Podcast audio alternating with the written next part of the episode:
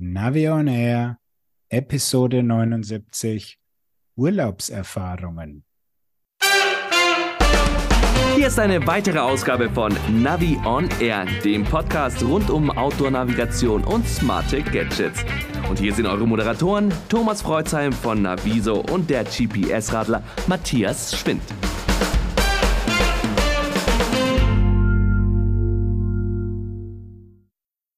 Hallo Matthias. Grüß dich, Thomas. Servus. Jetzt haben wir eine lange Pause gemacht, aber da lagen ja auch zwei Urlaube von uns dazwischen und wir haben ja auch was zu berichten. So ist es ja. Und jeder gute Podcast macht doch eine längere Sommerpause und danach nennt sich das doch immer, wir beginnen jetzt mit einer neuen Staffel. okay. Ja, äh, wenn du das so sagst, also wir haben jetzt die Nummer 79, äh, neue Staffel oder nicht, hin oder her. Aber vor unseren Urlaubserfahrungen haben wir ja auch noch ein paar kleine News. So ist es. Es waren die Hersteller und Firmen ja nicht ganz untätig und da hat mich eine Meldung erreicht, dass Brompton, also diese Firma mit den Falt, Kompakt, Super Stadtflitzerrädern, jetzt eine Partnerschaft mit Komoot hat. Ähm, hast du dir das mal genauer angeguckt? Ja, ich habe mal drauf geschaut und äh, es gibt da so zwei äh, Komponenten. Einmal hat äh, Brompton, ich habe ja auch einen Brompton, mittlerweile 31 Jahre alt, sozusagen mit H-Kennzeichen, ja, so historisches Brompton.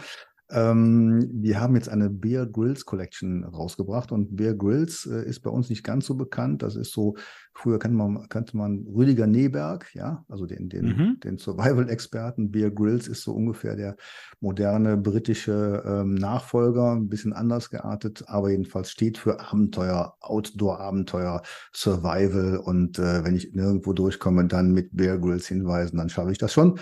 So, also Brompton Bear Grills. Ähm, das Faltrad hat ein paar ja, etwas geländetauglichere Komponenten. Eigentlich ist ja Brompton kein, kein, kein Mountainbike und so weiter. Es gibt auch keine richtige Mountainbike-Geschichte. Aber der Gedanke ist gut. Es heißt einfach, und da kommt dann Komoot mit ins Spiel, die schönsten Survival-Touren sozusagen außerhalb der Megacities. Ähm, entdeckt eure Stadt neu. Dazu gibt es eine Komoot Collection und äh, da hat man schon mal für, ich glaube, 18 oder 19 europäische Hauptstädte ein paar Touren, jeweils zwei Touren pro Stadt eingestellt und die kann man dann mit der Komoot Community ergänzen und bekommt dann eventuell auch noch dann einen Komoot Premium Account dafür. Und wie sind die Touren? Tja, also da muss ich sagen, ich habe ein bisschen gegrinst, weil ich habe mir die angeschaut in Deutschland für Hamburg, Köln und München und wenn man das so ein bisschen kennt, Matthias, bei dir musst du es selber mal beurteilen, aber ich glaube, du wirst auch nicht so ganz den Outdoor-Charakter da erkennen können. Ähm, bei Köln ist es so, da ist dann in einer der beiden Touren das südliche Rheinufer äh, mit drin und in Hamburg an der Alster lang. Also ich glaube, die Strecken, die man als Radfahrer zuallererst unter die Räder nimmt und das hat mit Entdecken dann nichts mehr zu tun. Und lass mich raten, in München geht es an der Isar entlang und durch den englischen Garten. Naja, sagen wir mal, Speichersee äh, ist auch nicht so ganz unbekannt. Also schau es dir mal an. Okay. Ähm, lassen wir es bei der tollen Idee. Man kann das ja auch ergänzen, aber so, ich dachte, jetzt kommen ein paar neue Ideen direkt dazu. Das fand ich jetzt nicht so ganz überzeugend. Aber wie gesagt, der Gedanke ist gut. Na gut, bleiben wir bei Komoot. Da gibt es ja auch ein paar Neuheiten. Und zwar wurde jetzt der, die Karte verbessert und du kannst da ja Berggipfel, die Namen und so weiter etwas besser und an mehr Gipfeln dann auf der Karte erkennen. Also ich habe mir das mal angeguckt. Ähm, ja, funktioniert.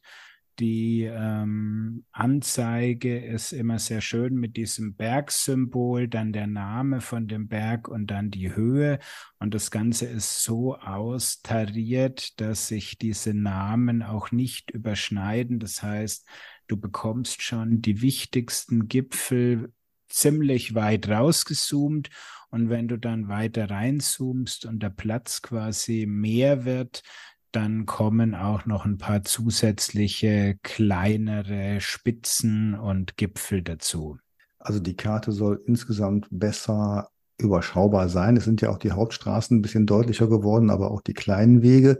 Mhm. Mit den Gipfeln ist vielleicht für uns jetzt hier in Niedersachsen nicht ganz so entscheidend, aber ich finde eine Funktion, das kam mir noch dazu, richtig klasse, nämlich das Gravel Routing. Da haben die also das Routing verbessert und wenn man jetzt über Komoot eine Gravel-Strecke plant, ich habe es jetzt so zweimal ausprobiert, das waren richtig schöne Ergebnisse. Hier haben wir ja viele asphaltierte Wege, aber auch sehr viele Sandwege und sehr viele Feldwege. Und diese Runden, die ich jetzt über Komoota zusammengestellt habe, das waren wirklich heftige Geschichten, also tiefe Sandwege und auch etliche eben gut zu befahrene Wege, also eine bunte Mischung. Man sollte, wenn man dieses Gravel-Routing dann eben nutzt, sich bewusst sein, da können auch ein paar Strecken dabei sein, wo man eben durch tiefen Sand kommt. Ich finde das nicht schlecht. Ich habe ein Rad, das kann das. Und dann hat man aus meiner Sicht eine sehr schöne Gravel-Strecke dann zusammengestellt. Ja, das ist ja immer ein bisschen so die die Herausforderung beim Planen einer Gravelstrecke. Also du willst ja weg von den geteerten Wegen, aber du willst eben noch nicht auf den Single Trail mit den Wurzeln und den groben Steinen, die du mit dem Mountainbike vielleicht gerne fährst. Also insofern hat er das geschafft, dass er sagt, ich gehe zwar weg vom Asphalt, aber er hat dich noch nicht über die Wurzelteppiche geleitet. Ja, wir haben ja hier im Norden nicht so viele Single Trails, das sind ja eher Forstwege halt, aber die sind dann teilweise schon heftig, also wirklich teilweise drei Meter breit, aber Tiefsand, da kommst du mit nichts anderem durch als mit einem Geländefahrzeug. Ähm, das war eben drin. Äh, Single Trails hat er mir jetzt nicht rausgeholt, aber die, wie gesagt, die sind auch nicht häufig, denn ähm, müssen wir unsere Hörer mal aufrufen. Vielleicht äh, haben die ja auch Erfahrung mit dem neuen Gravel Routing, würde mich auch mal interessieren, wie es woanders funktioniert. Genau, schreibt uns da gerne mal die Erfahrungen entweder in die Kommentare von der Podcast-Plattform, die ihr nutzt, oder auch gerne per E-Mail.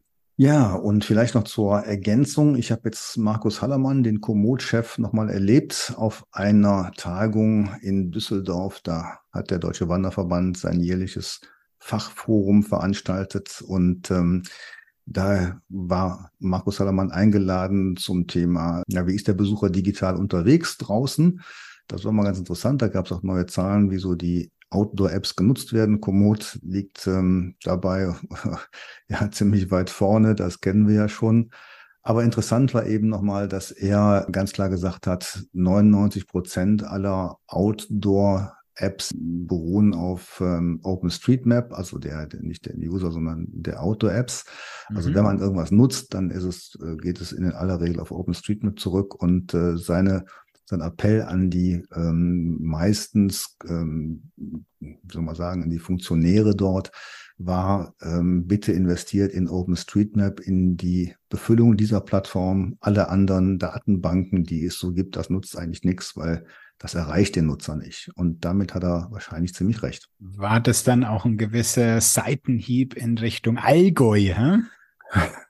Was, wieso Allgäu? Haben die andere Datenbanken? Na, wer sitzt denn? Welche Firma sitzt denn im Allgäu? Und, nee, äh, Nee, du meinst ja? genau, du meinst äh, den äh, langjährigen Mitbewerber Open, äh, äh, Autoactive. Nein, nein, nein, der hat, den hat er mit ähm, eingenommen, also in seinem Namen auch gesprochen quasi, weil Autoactive beruht ja auch weitestgehend auf OpenStreetMap, äh, ergänzt äh, ein bisschen durch andere Daten, aber inzwischen ist es eigentlich vielfach OpenStreetMap.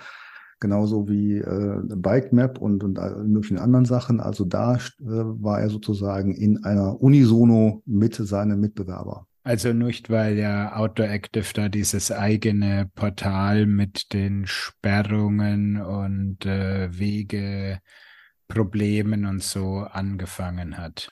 Ja, du meinst jetzt Digitize the Planet wahrscheinlich. Genau. Ähm, das ist ja nochmal ein anderer Ansatz, der aber letztendlich auch wieder auf OpenStreetMap zurückführt, weil man sich bewusst geworden ist, weil wenn wir Sperrungen irgendwo anzeigen, dann sind sie nur dann umsetzbar von diesen Apps, wenn sie in OpenStreetMap drin sind. Dann gibt es ja die Frage, welche Art von Sperrungen wird man da einbringen, weil wenn das, äh, sagen wir mal, tagesbezogene Sperrungen sind, dann passt es da nicht rein. Wenn es längere sind, dann schon. Der Ansatz ist aber eher dann auch äh, über eigene Systeme den Nutzer zu informieren, also über Internetplattformen. Und das ist nochmal ein ganz großes anderes Thema.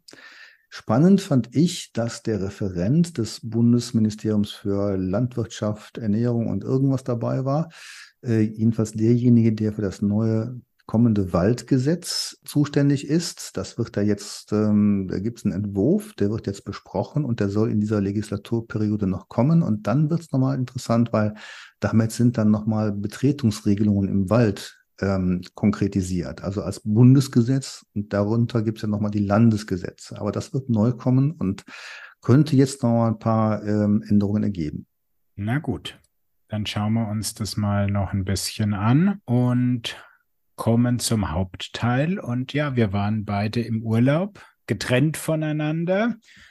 Ja. Und erzähl mal, wo warst du? Was hast du dabei gehabt? Oder hast du mal im Urlaub auf die ganzen technischen Helferchen und Spielzeuge verzichtet? Nein, äh, muss ich jetzt gestehen, ähm, wie soll man sagen, jetzt äh, Navi Detox äh, habe ich jetzt noch nicht angewendet. Mache ich ab und zu mal, wenn ich mit meiner Frau in der Stadt unterwegs bin, dann schalte ich irgendwie alles ab und versuche mich da so zu orientieren. Klappt auch immer noch ganz gut. Aber ich teste ja dann gerne auch mal wieder die digitalen Hilfsmittel, die ein normaler Gast auch bekommt. Und damit fing es jetzt an. Ich war also unterwegs auf dem Mönchsweg. Das ist eine Radroute, die fängt in Bremen an, geht bis nach Fehmarn, irgendwie 500 Kilometer lang, geht bis nach Dänemark dann noch weiter. Und ja, was macht man? Lädt sich eine GPX-Datei runter. So, jetzt war das bei mir so eine spontane Entscheidung, dass ich zwar die Datei runtergeladen habe, aber erstmal losgefahren bin, weil ich wollte erstmal einen Freund besuchen in Bremen. Und dann am nächsten Tag öffne ich die GPX-Datei und sie funktioniert nicht. Ja.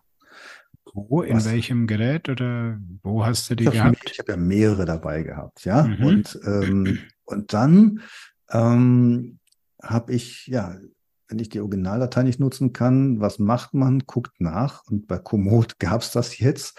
Natürlich nicht vom Originalbetreiber, also dieser, da gibt es eine Mönchsweg-Seite, sondern von einer Komoot-Nutzerin, die den Mönchsweg auch gefahren ist. natürlich kann man sich vorstellen, ja, ist das jetzt wirklich der Originalweg oder ist sie da woanders lang gefahren? Wie alt ist das und so weiter? Man weiß also nicht, wie ist die Qualität. Hat aber erstmal funktioniert. So, das war die erste Etappe. Und die zweite Etappe, da kam dann das große Thema ins Spiel, was wir alle kennen jetzt aus den letzten Wochen, nämlich das Wetter. Ich weiß nicht, wie es bei dir war jetzt, aber bei uns war es dann doch ziemlich nass zwischendurch. Ja, bei uns hat äh, das Haus geflutet und es gab Orkanböen. Es hat ein Schiff im Hafen, ein Kreuzfahrtschiff im Hafen losgerissen, was dann auf den Tanker drauf gedrückt wurde. Oh. Äh, zwei Segler sind verschollen, äh, zwei Kinder von, mit der Luftmatratze auf den Felsen abgetrieben, also volles äh, Programm. Uiuiuiui, ui, ui. das ist ja schon ziemlich dramatisch halt. Ähm, ganz so dramatisch war es jetzt bei mir nicht, zum Glück, aber die ähm, Herausforderung wird wahrscheinlich für manchen Radler oder Wanderer auch immer zunehmender, nämlich ähm, sozusagen sich vor diesen herannahenden Schauern in Sicherheit zu bringen. Mhm. das geht ja eigentlich ganz gut. Ich glaube, keine App habe ich so oft genutzt auf dieser Radreise wie die Wetter-App und dann geguckt, wo kommt jetzt die neue Schlechtwetterfront und wie viel Zeit hast du noch, um der auszuweichen.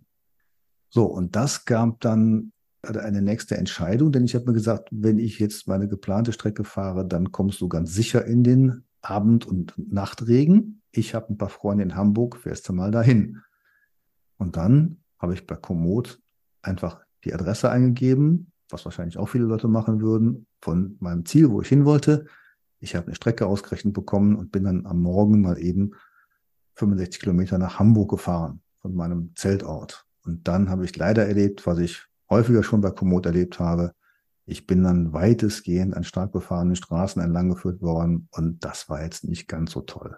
Das äh, überrascht mich jetzt nicht. Ja, habe ich mir fast gedacht. Aber jetzt habe ich dann zwischendurch auf der Tour mal das ganz simple Offline-Routing ausprobiert, nämlich auf meinem Sigma ROX 12.1 Evo. Mhm.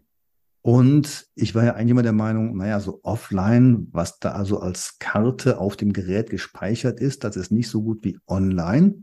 Aber ich muss sagen, da hat mich der Orks positiv überrascht. Damit habe ich wirklich schöne Strecken gefunden. Gut, das klingt doch, klingt doch ordentlich. So, und jetzt kam die nächste Erfahrung. Wenn jetzt eine Schauerwolke kommt, was macht man da, wenn ein Gewitter kommt? Matthias, was machst du da? In die nächste Eisdiele. Sehr gut. Die ist aber jetzt nicht so häufig im Bereich von Schleswig-Holstein, wo ich da unterwegs war. Also heißt es ja eigentlich die nächste Schutzhütte aufsuchen. Aber wie findet man die? Boah, da gibt es doch ähm, diese, diese Datenbank mit den Wegpunkten zu Schutzhütten. Das ist mir jetzt neu. Oder meinst du OpenStreetMap? Nein, da gibt es eine, ich weiß gar nicht, wer sie pflegt, eine Sammlung GPX-Datei ähm, mit lauter Schutzhütten eingezeichnet und Rettungspunkten, die du dir dann eben als zusätzliche Wegpunkte in dein Navigerät reinladen kannst. Das verlinken wir in den Show Notes. Siehst du, ich lerne auch mal wieder dazu. Was viele Leute nicht wissen, ist, dass Komoot eine OpenStreetMap-Karte im Hintergrund hat, die auch Schutzhütten anzeigen kann.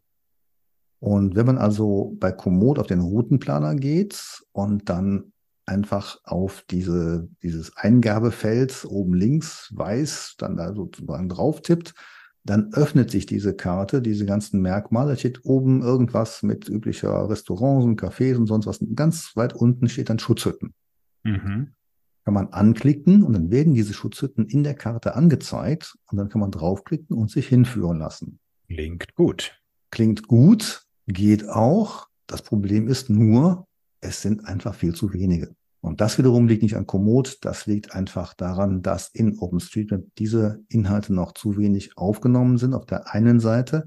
Auf der anderen Seite hat Komoot aber auch eine Auswahl getroffen, also die Schutzhütten, die jetzt reine Schutzhütten sind. Und man würde ja sagen, okay, mir reicht auch diese, diese Bushaltestelle mit Unterstand, ist ja auch eine Schutzhütte, aber die haben sie nicht drin unter dieser Suchfunktion. Mhm. Ja, so, das heißt also aus meiner Sicht, das wäre so ein Appell an unsere Entwickler und auch an die Mapper, die OpenStreetMapper, da noch mehr zu pflegen. Da nehme ich mich jetzt auch selbst in die Pflicht, habe selbst also gestern, vorgestern noch zwei Schutzhütten wieder reingebracht. Wenn man eine Pause machen will, dann kann man sich ja auch dahin hinbewegen und dann diese Pause auch überdacht verbringen. Guter Tipp. Ja, so, und dann hatte ich ja ein E-Bike dabei und äh, habe den Versuch gemacht, ich fahre mit dem E-Bike los und habe kein Ladegerät dabei. Machen auch wahrscheinlich nicht so viele Leute. Ja. Jetzt bin ich dann insgesamt 500 Kilometer gefahren und habe zum Schluss noch nicht mal eine Akkuladung verbraucht. Oh. Ja, das war wirklich gut. Ich habe einfach ein leichtes E-Bike. Ich habe ein Kobok äh, E-Bike hier als Testgerät hatte ich ja schon mal äh, darüber berichtet. Das Ding läuft einfach so gut, da braucht man nicht so viel, nicht so häufig die Unterstützung. Aber jetzt kommt's. Wenn man Unterstützung braucht, dachte ich mir, nutzt du mal den leichten Service. Es gibt nämlich Bike Energy, eine Firma, die mhm. stellt da Kabel zur Verfügung. Und Problem ist nur, ähm, wo findet man jetzt eine Ladestation? Jetzt gibt es auf deren Seite auch eine Karte hätte ich mal ein bisschen tiefer lesen sollen, weil da steht nämlich, manche Ladestationen sind für die private Nutzung. Und deswegen garantieren die nicht, ob da wirklich, ob man da wirklich laden kann. Ja, da bin ich natürlich prompt drauf reingefallen, weil ich war dann in Bremen unterwegs, hatte schon so einen guten Teil meiner Energie da verbraucht aus dem Akku, weil ich dann bei richtigem heftigen Gegenwind mal eben 42 Kilometer gefahren bin um mal schnell nach äh, Bremen zu kommen, abends noch zwischen sieben und neun. Und äh, ja, dann hieß es an der Sparkasse, das ist nur für unsere Mitarbeiter. Pustekuchen. Also war es wirklich technisch blockiert oder war es nur mit einem Aufkleber verboten? Oder wie haben die das dann gelöst? Ja, ich habe sie nämlich gesucht. Dann habe ich zufälligerweise den Hausmeister getroffen, der da irgendwas anderes machte. Da habe ich ihn gefragt, wo ist denn die Ladestation? Sagte, die ist bei uns im Keller, aber die ist eben nur für unsere Mitarbeiter. Punkt.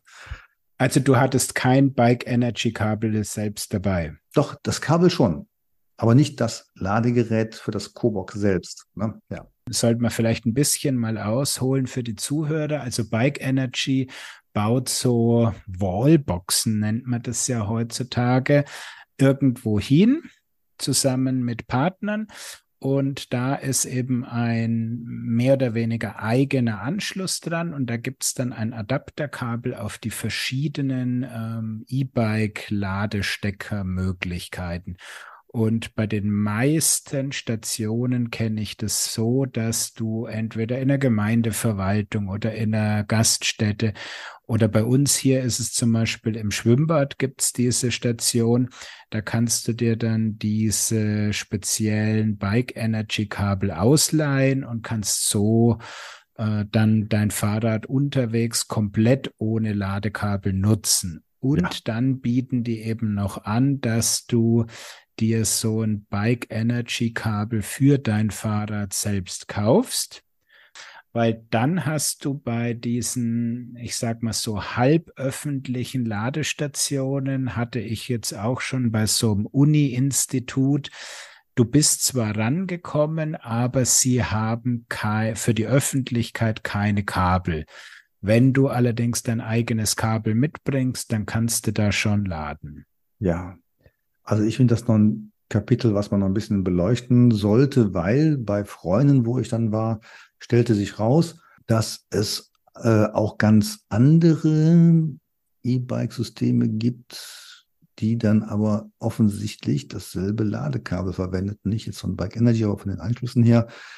Ich war dann aber unschlüssig, ob das wirklich funktioniert, habe es also nicht gemacht. Und äh, von daher denke ich mal, so ein bisschen mehr Transparenz oder so ein bisschen mehr Vielfalt wäre auch nicht schlecht.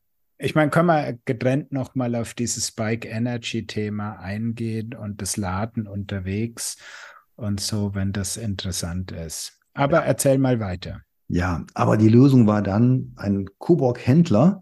Ich habe mal gedacht, Mensch, wer diese Fahrräder verkauft, der hat auch dann Ladekabel. In Hamburg, wo ich dann war, gab es einen großen Händler, der auch irgendwie ein paar Awards bekommen hat von Coburg als Service, äh, guter Servicepartner, denke ich da, da fährst du einfach mal vorbei, ohne Ankündigung. Und äh, der heißt, glaube ich, äh, Hamburg erfahren. Sitzt nicht weit äh, vom Bahnhof, vom Hauptbahnhof. Und ähm, das war auch toll. Bin da vorbeigekommen, gesagt, können wir mal ein Rad laden, kein Problem, lass mal stehen, gehen eine Stunde Kaffee trinken und so weiter. Und dann war mein Akku, der auch nur halb leer war, auch dann wieder voll alles prima. Also dafür mal vielen Dank und äh, danke auch an alle anderen Händler, die so flexibel sind und das Rad einfach mal ohne Murren und natürlich auch ohne Berechnung aufladen. Das war richtig klasse. So eine ähnliche Sache hatte ich auch. Da hatte ich ein Problem. Mir hat ein Software-Update gefeilt und dann bin ich da zu einem Händler gegangen und dann komme ich in die Werkstatt rein und äh, das Süße war dann wirklich, äh, der Mechaniker hat mich sofort erkannt und hat sich gewundert, was ich jetzt, den er aus YouTube kennt, äh, hier bei ihm im Laden macht. Interviews. und in dem Moment war dann ähm, das Software-Update hier mal auf die Schnelle, war dann überhaupt kein Problem. Ja, es gibt aber auch was Analoges, was ich jetzt auf der Tour getestet habe. Ich weiß nicht, ob du sowas auch machst, Matthias, oder ob du nur Elektronik testest. Oh, äh, erzähl mal weiter. ja, also ich habe mir ein paar Schuhe mitgenommen, denn ähm, ich fahre mit meinem Rad nur mit zwei Hinterradtaschen ähm, da ist aber auch dann Zelt drin und Schlafsack und, und alles, äh, Luftmatratze und alles und, und so weiter. So, wollte also auch dann nicht so viel Klamotten mitnehmen, habe also quasi ein paar Schuhe mit dabei gehabt und diese Schuhe müssen also dann fürs Rad tauglich sein, aber sollten auch zum Spazierengehen in der Stadt oder zum für leichte Wanderungen tauglich sein. Und da habe ich mir da mal die Garmont nennen sich Garmont 981, also ein bisschen komische Bezeichnung. Garmont kannte ich gar nicht, italienischer Hersteller für Wanderschuhe. Die haben jetzt eben auch das Thema auf Fahrrad ausgeweitet und äh, ist ein Halbschuh, ein leichter Halbschuh. Die sind ja dann normalerweise etwas, ja, nicht so ganz tauglich für die, für das Radfahren, weil die, die Sohle biegt sich dann durch und dann hat man einfach Probleme, die Energie, die Kraft auf das Pedal zu bringen. Das heißt also auf der einen Seite relativ äh, feste Sohle, auf der anderen Seite wiederum dämpfende Sohle, damit man eben, wenn man geht zu Fuß, dann auch komfortabel gehen kann. Lange Rede, kurzer Sinn. Das hat gut funktioniert und äh, ich war überrascht, wie dieser, dieser Halbschuh dann wirklich für beide Möglichkeiten Gehen zu Fuß über Kopfsteinpflaster in manchen, manchen schleswig-holsteinischen Städten, aber auch wirklich mehrstündiges Radfahren gut war. Der rutscht auch nicht. Also von daher ist kein Rennschuh, ist klar. Aber ähm, so als Kombischuh hat er mich eigentlich ganz gut überzeugt. Wunderbar. Ja, der muss dann auch solche Herausforderungen meistern, wie morgens mal eine nasse Zeltwiese so überstehen, dass er einfach die Nässe nicht durchlässt. Das klappte auch eigentlich ganz gut. Ja. Und das zweite war auch etwas äh, mit dem Begriff Schuh, aber ein Handschuh, ähm, sprich ganz normal ein Fahrradhandschuh. Und da habe ich von Röckel ein Modell getestet, das nennt sich Istres und äh, die sollen durch ihre Netzabdeckung, also die Hand, der Handrücken wird nicht durch ein festes Material überdeckt, sondern durch ein feines Netz. Das lässt dann teilweise eben auch Sonnenstrahlen durch und da soll die Bräunungskante, äh, die man da hat, also helle Radfahrerhand äh, kontra braun gebranntes Handgelenk, was immer der Sonne ausgesetzt ist, wenn man kurzärmlich fährt, das soll da vermieden werden.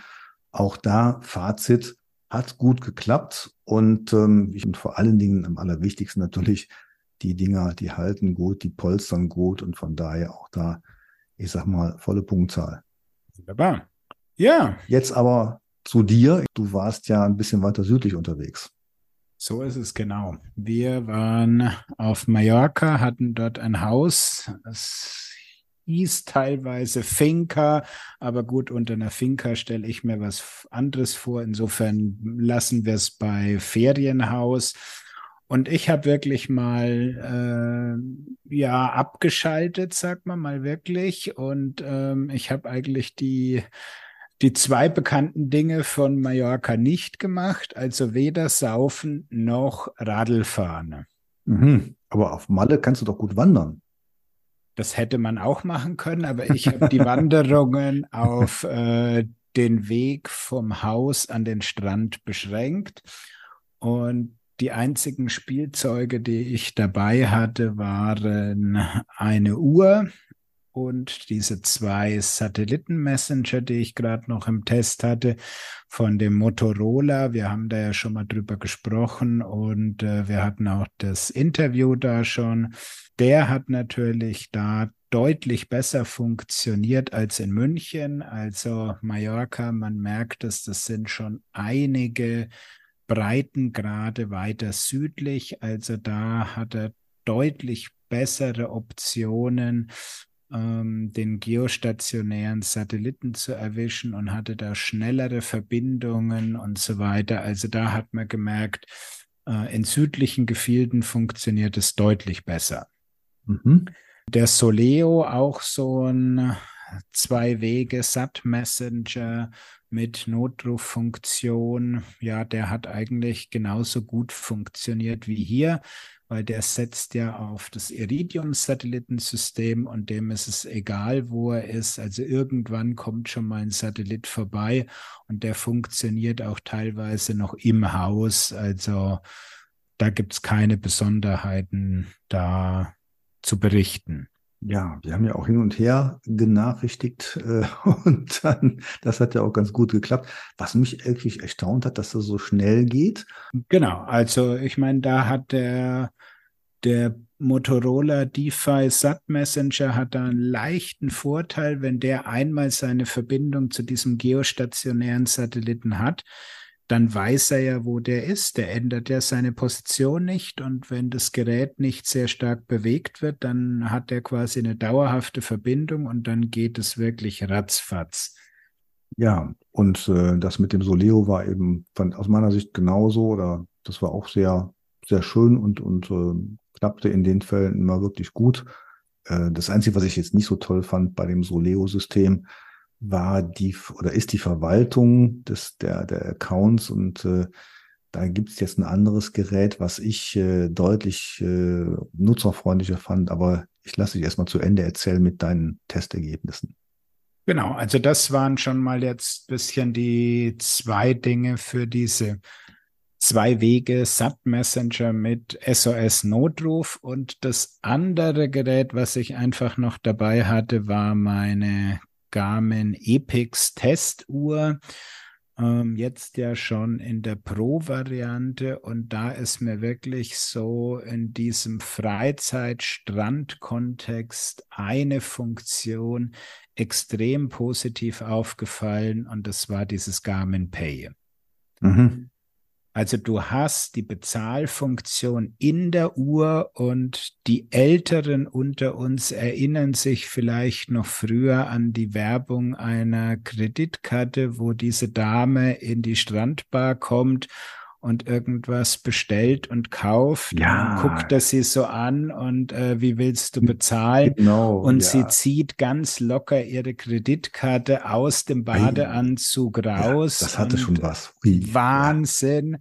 Ja. Und heute kannst du das Ganze selbst am FKK-Strand machen, wenn du deine entsprechende Smartwatch dran hast. Und das Schöne ist halt wirklich in Spanien, also da nimmt quasi jeder ähm, Kartenzahlung und dann aktivierst du da dieses Garmin Pay, hältst dein Handgelenk mal kurz auf das Lesegerät und zack ist ähm, dein Eis, dein Drink oder was auch immer du haben möchtest, ist bezahlt. Und also ich finde es deutlich besser als hier mit Handy bezahlen, weil die Uhr ist einfach super robust. Also mit der gehe ich ins Meer zum Schwimmen, mit der kann ich ähm, wandern und einfach alles machen und habe trotzdem immer ein Gerät zum Bezahlen dabei. Also das hat mir sehr gefallen, diese ganze Geschichte schon erwähnt, Spanien funktioniert gut mit der Bezahlung wo halt es immer noch hapert, ist bei den deutschen Banken und die Akzeptanz von Garmin Pay. Weil es gibt ja da schon mehrere Anbieter. Also am bekanntesten dürfte für die Apple Watch das Apple Pay sein. Es gibt dann von Google einen Bezahldienst. Es gibt einen von Samsung und eben von Garmin. Und in Deutschland unterstützen sehr wenige Banken nur dieses äh, Garmin Pay direkt.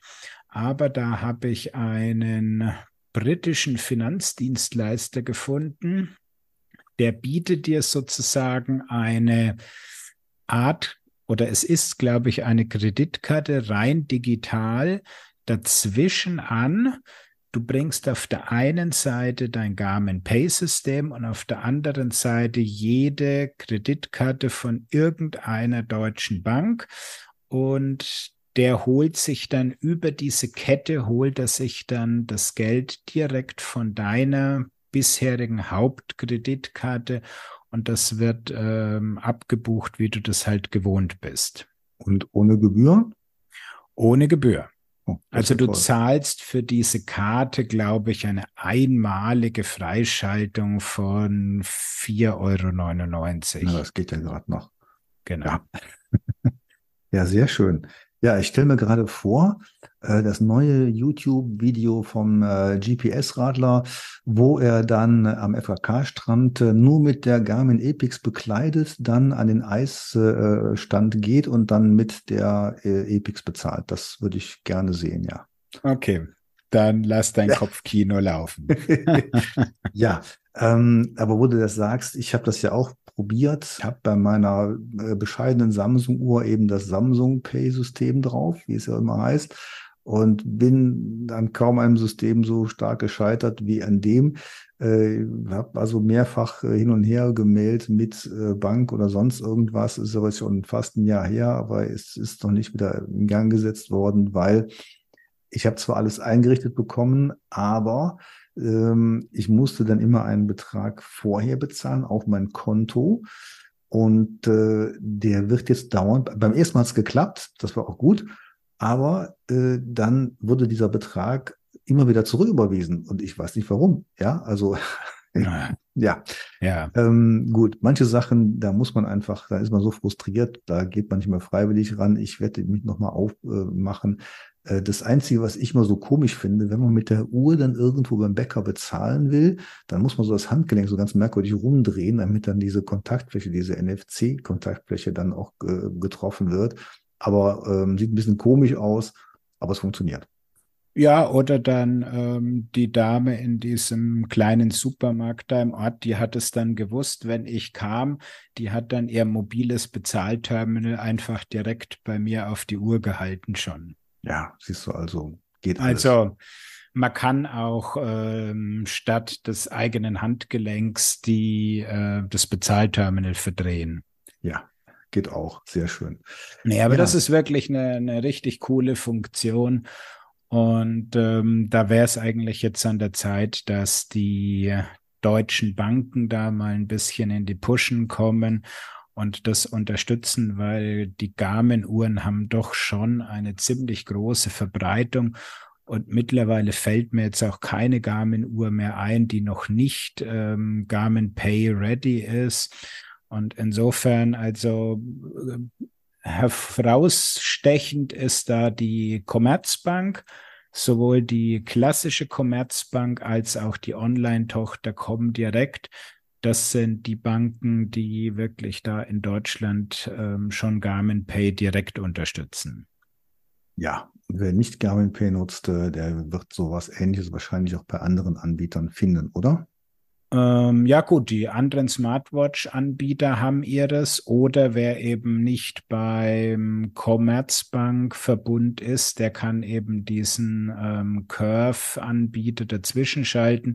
Da können wir auch mal dann den Link in die Show Notes packen. Das tun wir und ich kann nur sagen, Matthias, du hast ja so recht, weil ich war jetzt bei meinem Bäcker letzten Samstag morgens wollte bezahlen, habe gemerkt, ich habe mein, mein, meine, meine Börse zu Hause gelassen ja, muss dann eben zurückradeln, hatte zwar die Uhr dabei, aber da das nicht funktionierte, konnte ich eben nicht bezahlen und musste einfach nochmal hin und her fahren. Das erhöht natürlich die Fitness.